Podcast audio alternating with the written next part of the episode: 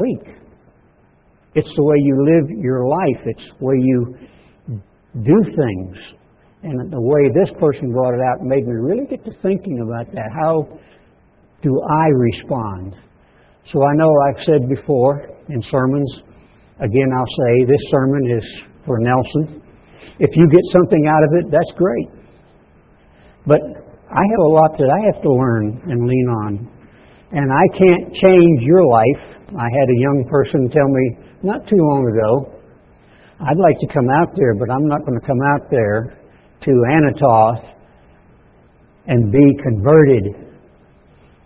And I said, well, I'm not going to try to convert you. Daryl's not going to try to convert you. I don't think Gordon or Terry will try to convert you, because the only person that can convert you is God and you, your own self. So I can say then, this sermon is for me because I've got things to change. So we find that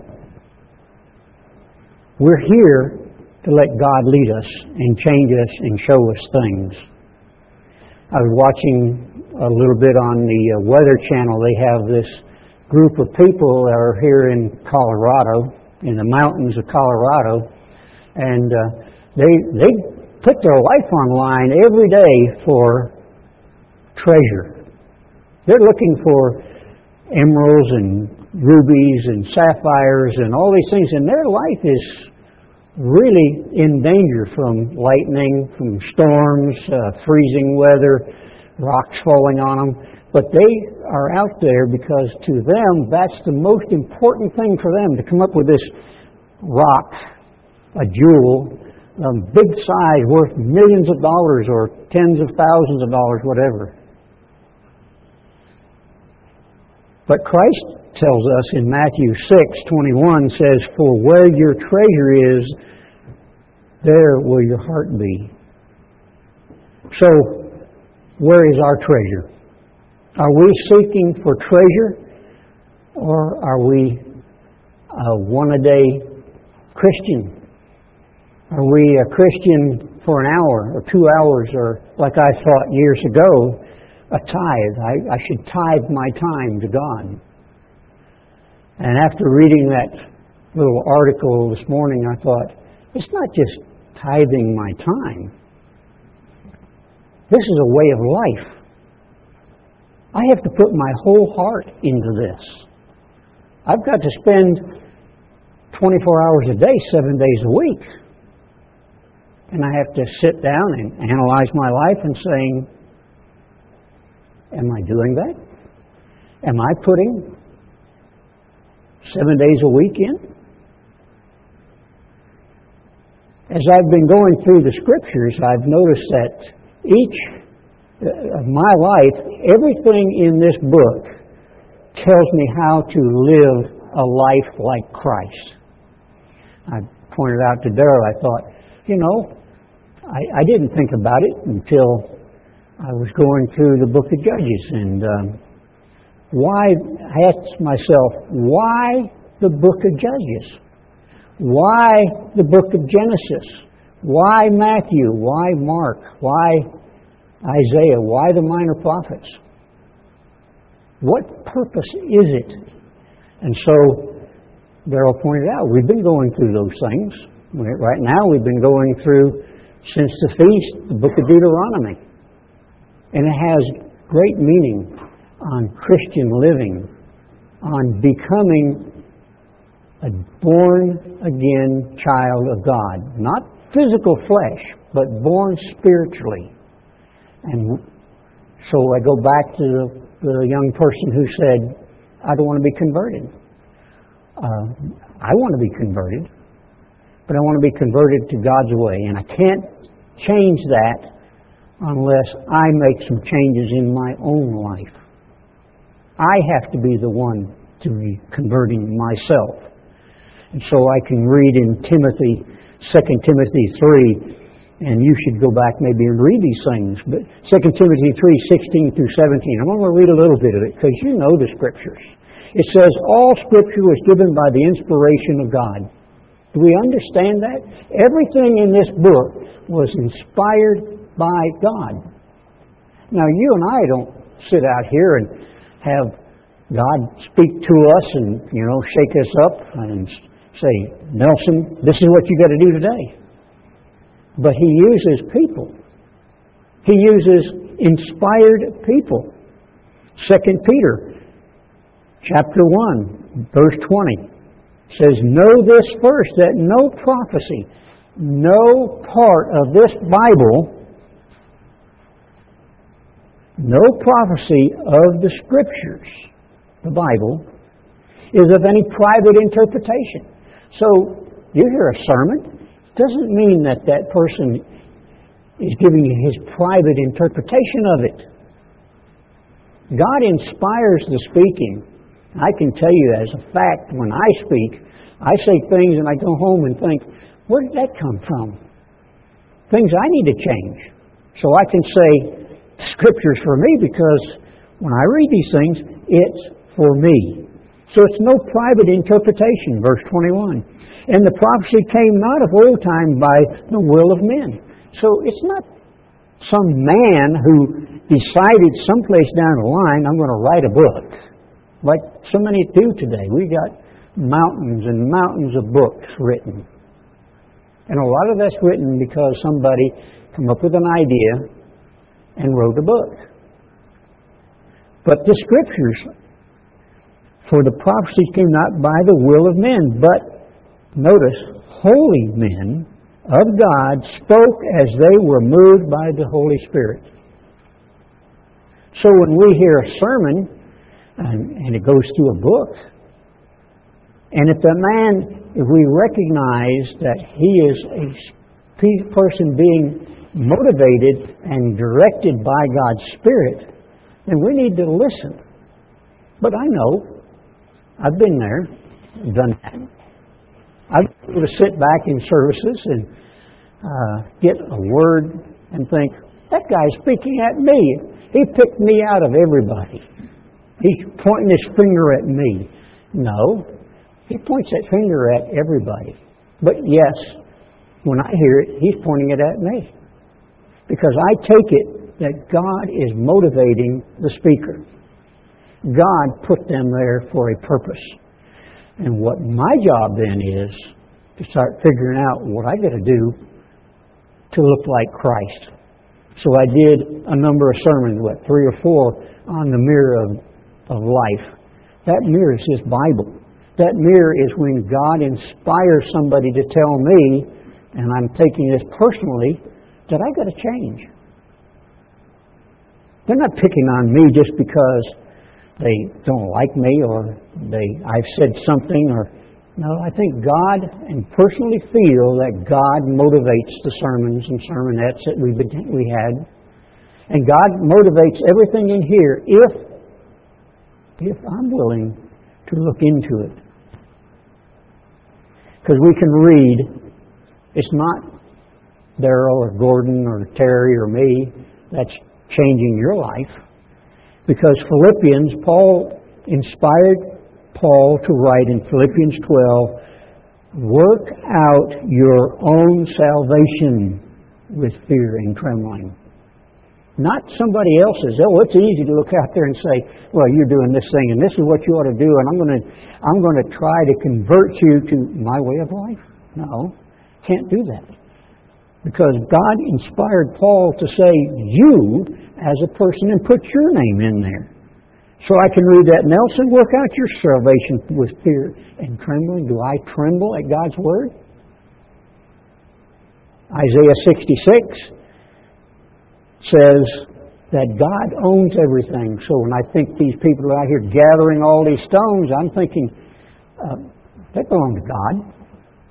Christ created it. We know that Christ created it. We can read in John 1, it says, Christ was the Word. He created everything. Everything was created for Him and by Him. And that Word became Christ, who we now call Emmanuel. We can call Him Emmanuel if, you know, we allow Christ to dwell in us. If we don't allow Christ to dwell in us, then we have it difficult to say, Christ with me, Emmanuel, Christ is with me. Am I with Him? So I have to think of these things myself. And we find it down here. He says, how do you know Christ is with you?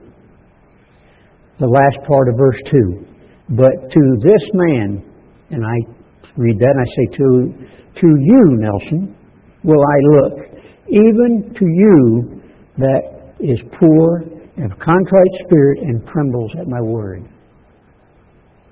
Do I really tremble at God's word? When we hear a sermon, a sermonette, we read the Scriptures, and we take it personally. Because we can't convert another person. We just can't do that.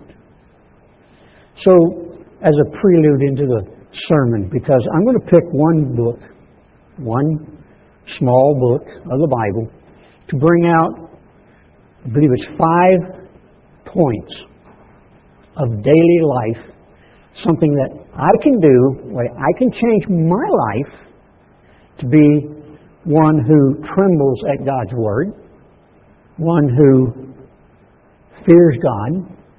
A contrite spirit is one that's so desiring to follow Christ. That's the important part.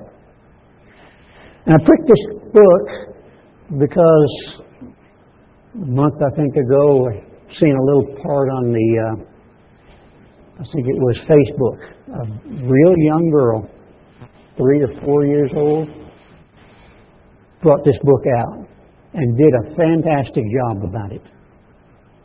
And I didn't think about it, so I started going through and seeing, what can I pick out of this book, this story? And it's been covered by Darrell in the Minor Prophets, so we're in the Minor Prophets. But what can I pick out, what points can I pull out of this book that will fit my life, that will change me to be more like Christ? That book is the book of Jonah. So if you turn to the book of Jonah, chapter 1, and we'll go to the book of Jonah, chapter 1, verse 1. Now the word of the Lord came unto Jonah, the son of Amittai, saying, Arise, go to Nineveh, that great city, a city against it, for their wickedness has come up before me. So the first point I want to bring out is that God makes assignments. He's given me a job. Do I take the time to see, did God assign me a job? Do I have something particular in my life that I have to do for Him? Because this is what Jonah had. God said to Jonah, you've got to go and do this job. So do I look at that? Do I find that God's given me a job? In Matthew 25, it gives the parable of the talents. So sometimes I read the parable of talents and say, God gave 5, gave 4, gave 3, gave 1. You see, God looks into your personal life. He knows how much you can do. Maybe you don't know how much you can do. Sometimes I get that way. I don't realize that I have limitations, but I want to do more. So the one with 5 talents doubled his talents because he put everything into what he had to do. The person with 1 talent got to thinking, well, God doesn't love me because He only gave me 1. And this other person's got all these jobs, you know, he can do all these things, or she can do all this. And I can do that much too. But really, you can't. God knows how much you can do. So God makes the assignments. We don't choose these jobs for ourselves when we're doing God's bidding. He knows what you can do. King Saul was a bad example. God gave him a job, made him king of the whole nation of Israel. He got the big head. I can do it more. I can do it better. I can do it my way, better way. So in 1 Samuel 15, God gave Saul a specific assignment for him to learn, for me to learn. And that assignment was to go out and take out this whole nation Kill every man, woman, and child. All the animals. Don't bring anything back. He failed his assignment because he didn't want to do it. And he brought back, he allowed the people, and he backtracked. He blamed somebody else because he didn't do his job. He blamed other people. But God made the assignment. Not Elijah, not Samuel, not Darrell, not Gordon. No, God makes these assignments. And Saul did not keep his assignment, and Samuel had to tell him, "You failed, and because you failed, I'm taking away the opportunity for your family to be rulers everywhere. From now on, you will be, the kingship would be through your line." So Saul, king, failed that job. Take Israel coming out of Egypt.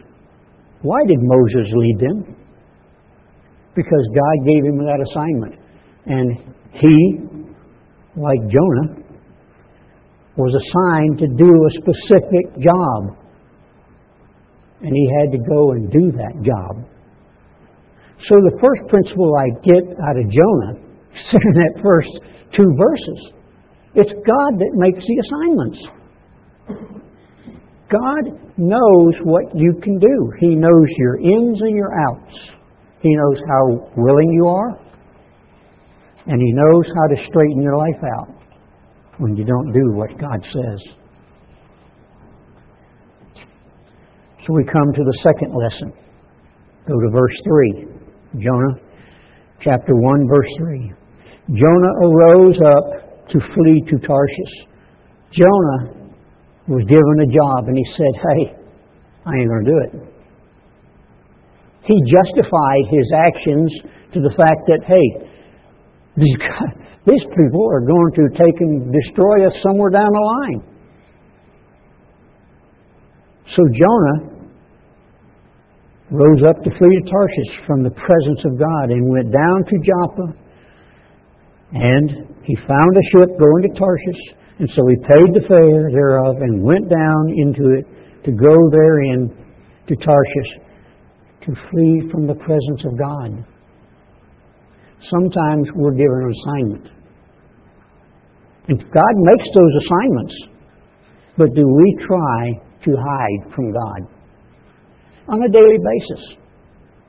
Now, we've been told many things up here.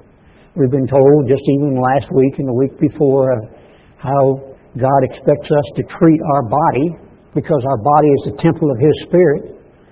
And yet we try to sneak around that because, you know, Darrell ain't going to see me if I drink 5 Cokes today and if I go out there and play some kind of a game that's satanical, or I watch satanical movies or things. So Darrell won't see me. But it's not Darrell. Are we trying to hide from God who sees everything? His eyes are everywhere. He knows every thought in your mind. So are we trying, like Jonah, to get away from the assignment? Jonah knew those people were prophesied to defeat Israel. And so he didn't want to take and give them any chance. God says, "I'm going to destroy those people." Let them destroy it. Let them have at it. So he tried to see what he could do. In Proverbs 15, verse 3, we find where it says, Proverbs 15, 3, "The eyes of the eternal are in every place beholding the evil and the good." So God sees it all. God knew where Jonah was. In the Garden of Eden, God came and said, "Adam, where are you?" What was Adam doing? Hiding from God. He thought he would hide from God because he did something wrong he knew he shouldn't do, and God caught him in it. You know, I can think of my children. I had 8 children. I seen them do things. and they try to hide from mom and dad things they've done. And sometimes they think mom and dad have eyes in the back of their heads because you see everything. Well, the Father sees those things too. So here we are trying to get away from God. We're told these things. It's not that we're trying to convert somebody. No, we try not to follow because the man will see us. We forget that God sees everything. God knows all of our thoughts. Jeremiah 23, verse 23. God says, Jeremiah 23:20. Am I a God at hand, says the Eternal, and not a God afar off? In other words, am I only a God here, but when you're someplace else, I'm not God? Is that the way we see it? God's only here in services or when we're with some of His people. Can any hide himself in a secret place that I shall not see him? Says the Eternal. Do not I rule heaven and earth? Am I not everywhere? Do I not see it all? God is every place. So why is it that when we're given an assignment, we think we don't have to do it? We're given an assignment to change our life, to look like Christ. But we do something else. Because God's not here today. Remember what Elijah did? He said to the people, let's halt between two opinions. Either we believe God or we believe Balaam or any of these other gods that's out there. So let's try it and see. And when they tried to light a fire, all these priests of Baal tried to light this fire. It couldn't be lit. It couldn't light it, okay? They could have poured gasoline on it. It wouldn't burn. God would have kept that from happening. And so as they progressed through the day, He kept saying, chiding them, well, where's God? Maybe He's gone off someplace. See, Elijah knew where God was. He knew God was there. He knew God is everywhere. God listens. So why is it that we sometimes have an assignment and try, like Saul, to get out of that assignment by doing something different? We think God won't see it. Saul lost a lot. And we are facing this thing of life and death, not physical life, eternal life. If we miss the mark, where do we stand? Are we going to stand in that hot place that burns till there's nothing left? Or are we going to stand with Christ? So that second point then is we can't hide from God. He's everywhere. He sees everything. He does everything. Let's go back to Jonah. I didn't write this scripture out, so we'll have to get...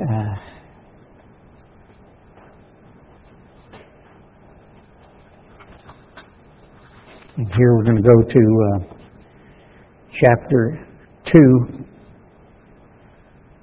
Chapter 2, verse 1. Jonah, we find back in chapter 1 where Jonah was trying to hide from God, and what God did to Jonah was, you want to hide from me, I'll help you out. He created a fish. He told the people, throw me overboard because I don't want to do the job God has for me. So if you throw me overboard, I'll die and I won't have to do that job. But God was a little bit ahead. You know, He's always ahead of us. And He created this fish and put Jonah in it. So He said to Jonah, you want to hide? Let me see how good you can hide. Took him to the bottom of the ocean. If it was the trench out there in the Pacific, it's 7 miles down. But you see, God is everywhere. You can be up in the sky. You can be out there on Mars if you could get there. or he could be under the water or under the ocean or wherever. God's already there. He knows these things. And so we find here Jonah's now in this belly of this fish. What's keeping him alive is God. Because we know we can't live without oxygen. It's impossible. More than maybe 3 minutes by few people that have been able to control their body, they can keep maybe 3 minutes of oxygen. But sooner or later you run out of oxygen. And he was there for 3 days and 3 nights. And there's not a lot of oxygen down in the bottom of the ocean, is there? A lot of pressure. So here we find Jonah now, bottom of the ocean, inside this fish. Then Jonah prayed to the Eternal out of the fish's belly and said, I cry by reason of mine affliction unto the Eternal.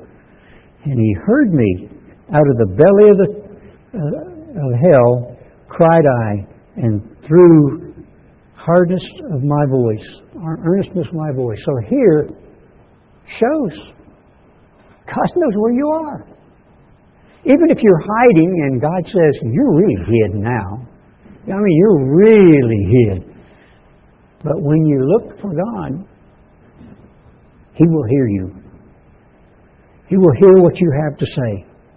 So that third point then that I picked out of that, no matter what trial, what predicament I find myself in, if I seek God with my whole heart, if I cry out to Him in distress, like David so many times did, He hears.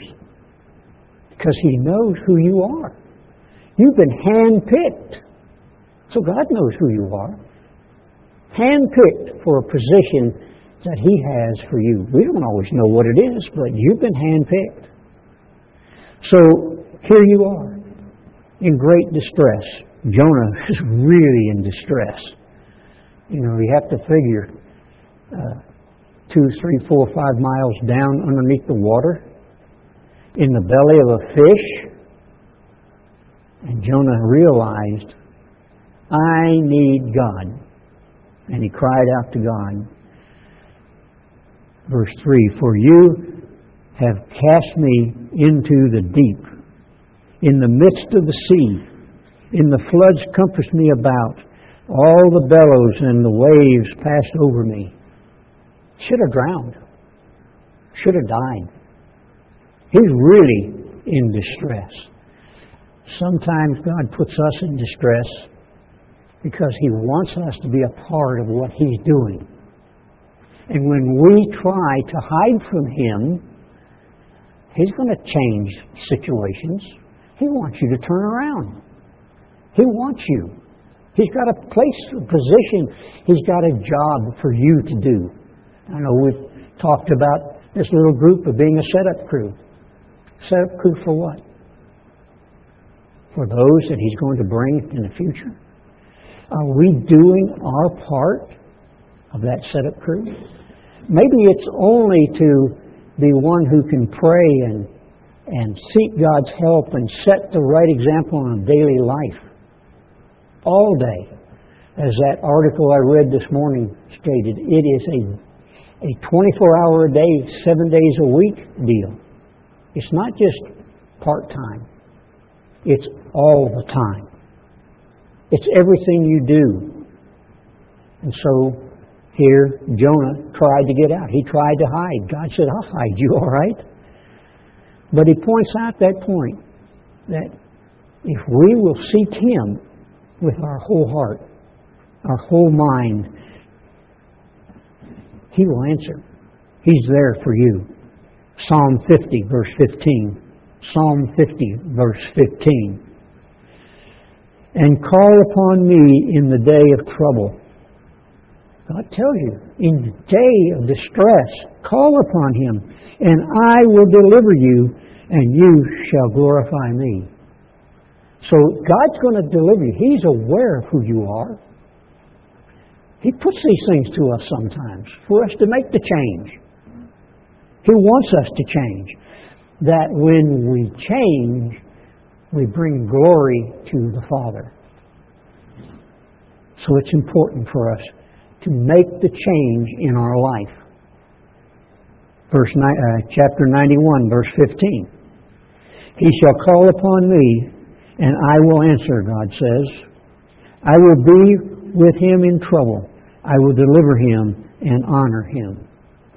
God has a position. Maybe it is prayer. Maybe it's just to walk your daily life. Maybe it's to learn how to be a family. Maybe that's the setup.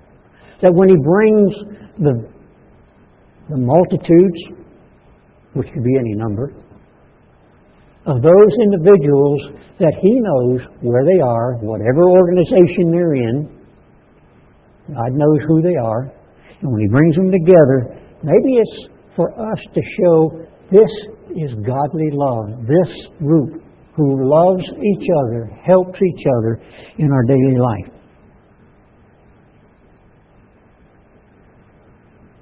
Do we follow that? Are we hiding from God, or are we calling out to him in repentance and change? Then, verse 4, Then I said, I am cast out of your sight, and yet I will look again toward your holy temple. He come to the point, Jonah did in his life, to see he needed Christ. He needed the Father. He needs help. Our daily life is struggle. Sometimes it's really hard. And I look at myself and say, do I find myself in those troubles, or do I try to solve all the problems myself? It's something to think about. That's why I said, put your name in this. You have to put your name where it says, seek out salvation. You, as an individual, have to work that out. You're not going to have another person work it out for you. Goes on in verse 5, the waters compassed me about, even to the soul, the depth covered round about me, the weeds were wrapped around my head. I went down to the bottom of the mountain. The earth with her bars was about me forever, and yet have you brought me up, my life, from the corruption eternal. So God solved this problem. He already knew the problem. I can imagine why Jonah didn't want to go into Nineveh. I can imagine why he didn't want the enemy to be alive and strong that would come down upon him.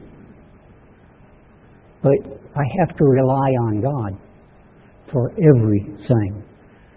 So point 3 was, God will hear you if you repent. And repentance is a big factor in our life. The next point then, of the 5 I picked,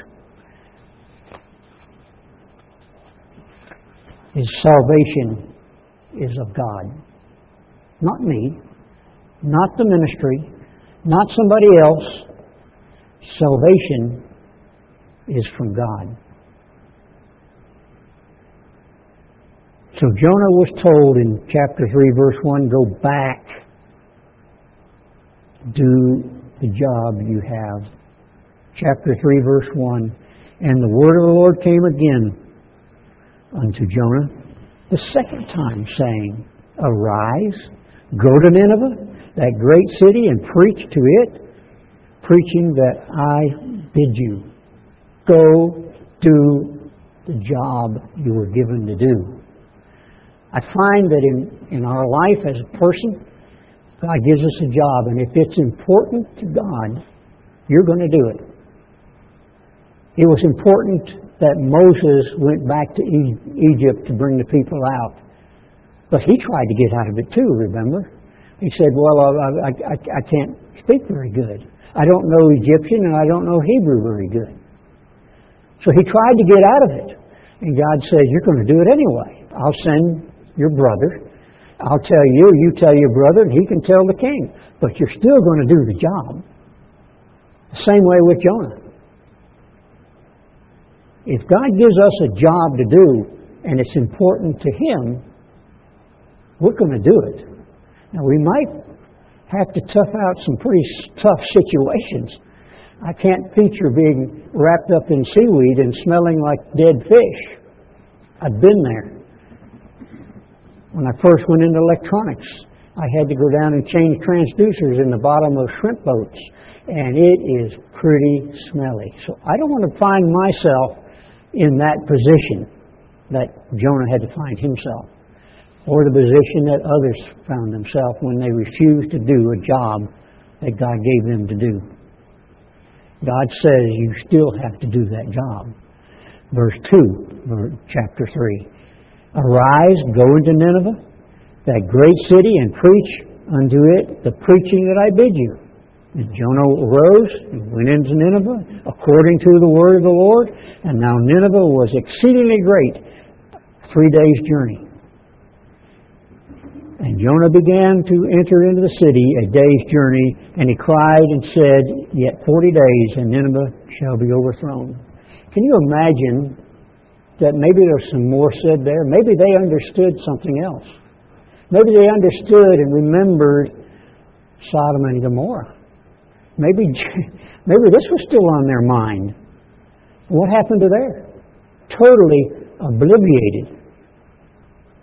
And I can see someone going into a town, Houston, Dallas, San Francisco, Los Angeles, New York, the two witnesses going in and saying, either you change, either you turn around and go to God, or you're going to be like Sodom and Gomorrah. Now, there's not going to be anything left. Now, that would be pretty scary if you remembered those things. And yet, here, Jonah had to preach 40 days, and you're not going to exist. And it has to be pretty much saying, maybe there's going to be a meteorite come down and wipe you off the map. Maybe a hurricane or a typhoon, such as happened over in, the Japanese town Yokohama? That totally wiped the people out. What if Jonah, maybe you, had to go into a town like that and saying, either you change and repent, or you're not going to exist. Would they believe it? Not if you just went there and said, you got to change and exist. Well, who are you? Who do you think you are? When the two witnesses go in, and it begins to get to the point that they can understand these people, these two men, backed up by the tithe that God keeps of the people, goes into an area, and they've seen this happen, and now, again, it's coming in, and they come in there and say, either you change or you're not going to exist. Someone's going to change. They're going to hate those people. And I think Jonah probably was worried that he was going to be hated, but that's not the case every time. Because Jonah had a job, and he went in there and told the people, 40 days, and you're not going to exist. And so the people of Nineveh believed God. Do we believe God? When God tells each one of us, judgment today is on the church. Your fate of your future, whether you live eternally or die eternally. This is what comes to us. Do you believe God? Is it that fixed in my mind? I have to say, Nelson, do you really realize that God is saying that either you change today or you're not going to be existing? This is all you'll ever have. The people of Nineveh believed God and proclaimed a fast, put on sackcloth, and was gathered from the greatest of them even to the least. So it didn't make any difference what position they had, whether they were 10 talents or 5 talents or 1 talent. They all believed, and they made a change in their life. They turned their life around so that they could honor God. They had to have something told to them so pointed that if you don't make the change, you're not going to exist. So Jonah had a lot more to say than what we're given there, but it had to be enough for them to want to change. And because they changed, God didn't kill them. God didn't take them out. So that fourth point rather. The fourth point is salvation comes from God. Not from people, not from a man, but it comes right from God. Are we willing to make those changes? Are we willing to turn around?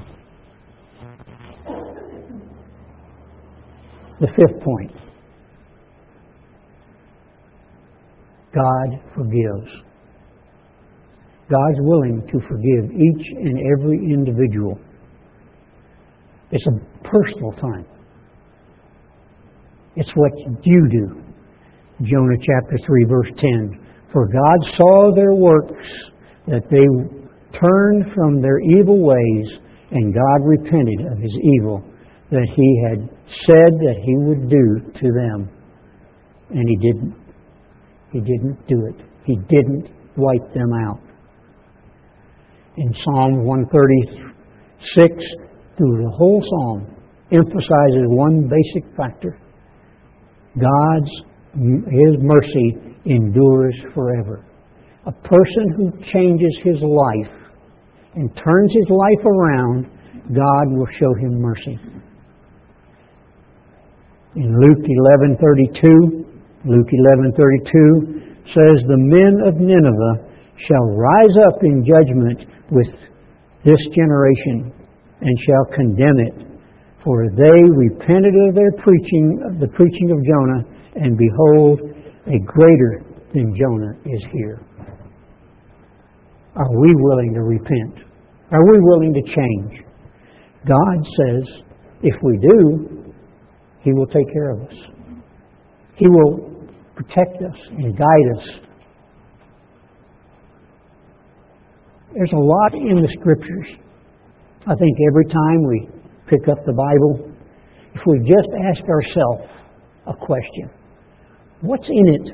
What's in this book for me? What is my life like? Do I look like Christ?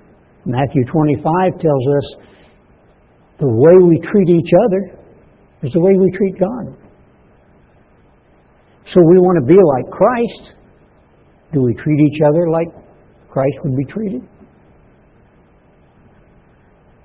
It's something to think about. Do we sit back and say to ourselves, self, where do I stand in relationship to Christ?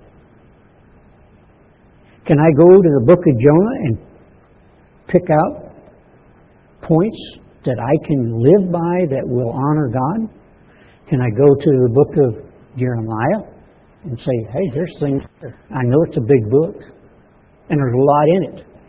Same way with Matthew and Mark and Luke and John and all the writings of Paul. James, Peter, John, Jude, and the book of Revelation. Can I take each book, open it up, and start with what's here that I'm missing that will help me look like Christ? Yes, I found 5 points. For me, maybe it'll help you. 5 points that I can change and look like Christ.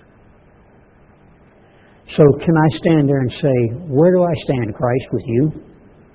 In Jeremiah 17:10, Christ tells us, I, the Lord, search the heart. I look at you as an individual. I single you out. See, he singled each one of us, and we're only here, or we're only in the church, whatever group we're in. You know, and it might be in another group someplace, but I put you there. He put us here. He split the church up because we became so lackadaisical. We became so far out from serving God and looking to see where we stood with God that he broke the church apart and scattered it everywhere. And now he's saying to us, where do you stand with me? He says, I search the heart. I try the reins. Even to give every person, and put my name there, according to my ways. So he says, I look at you as an individual. And I'm going to give you of what you do, of your commitment, of your love, of your willingness to follow, your willingness to repent, to seek my help, not hide from me. No, it's easy to hide from God, we think. No, because we place God in that position of a minister. See, he's a guy we're with all the time. He sees me. But we don't sit always to that point to think, God is there. When I walk out of the door, when I wake up in the morning, that's why he told the Israelites, he said, you teach my ways to your family when you get up in the morning, when you go to work, when you play, when you eat, when you go to bed at night. It has to be 24/7.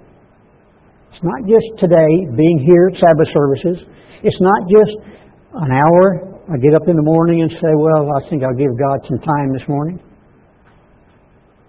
No, it's God's time always. He knows where you are, whether you're riding in a car or in the belly of a fish. See, it's still God knows where you are. He understands who you are. You can't hide from him. So, according to your fruit of your doings is what God will give to you. So, my 5 points I picked for me. Maybe you have different ones that you can research from the book of Jonah, or Zechariah, or Malachi, or whatever book it is. Maybe there's some points that you can pick out and say, this is things I can change. So that first point was, God gives me an assignment. God put me here, said, you're going to do this. You have that as an assignment. You can't hide from me. Don't try to hide from me. I gave you a job to do. So do I. Every day I get up and I do something and I'm thinking to myself, am I hiding from God something? When I see that I've made a mistake, when I see I slipped, when I see I've come short of a mark, do I repent and turn to God? Because I understand he's willing and ready to hear me if I'm in a hole, searching for something a mile in the ground, and I'm caught and I hurt. I have to understand, if I say, Father, help me, he will hear me if I change my ways. And then to come to understand it, salvation is only from God. I have to work out my salvation by putting my whole heart into it, but it only comes from God. It has to come from God. It has to be my Father. And then the last point that has to be so burned into my mind is that God is a merciful God. He will forgive. His mercy endures forever.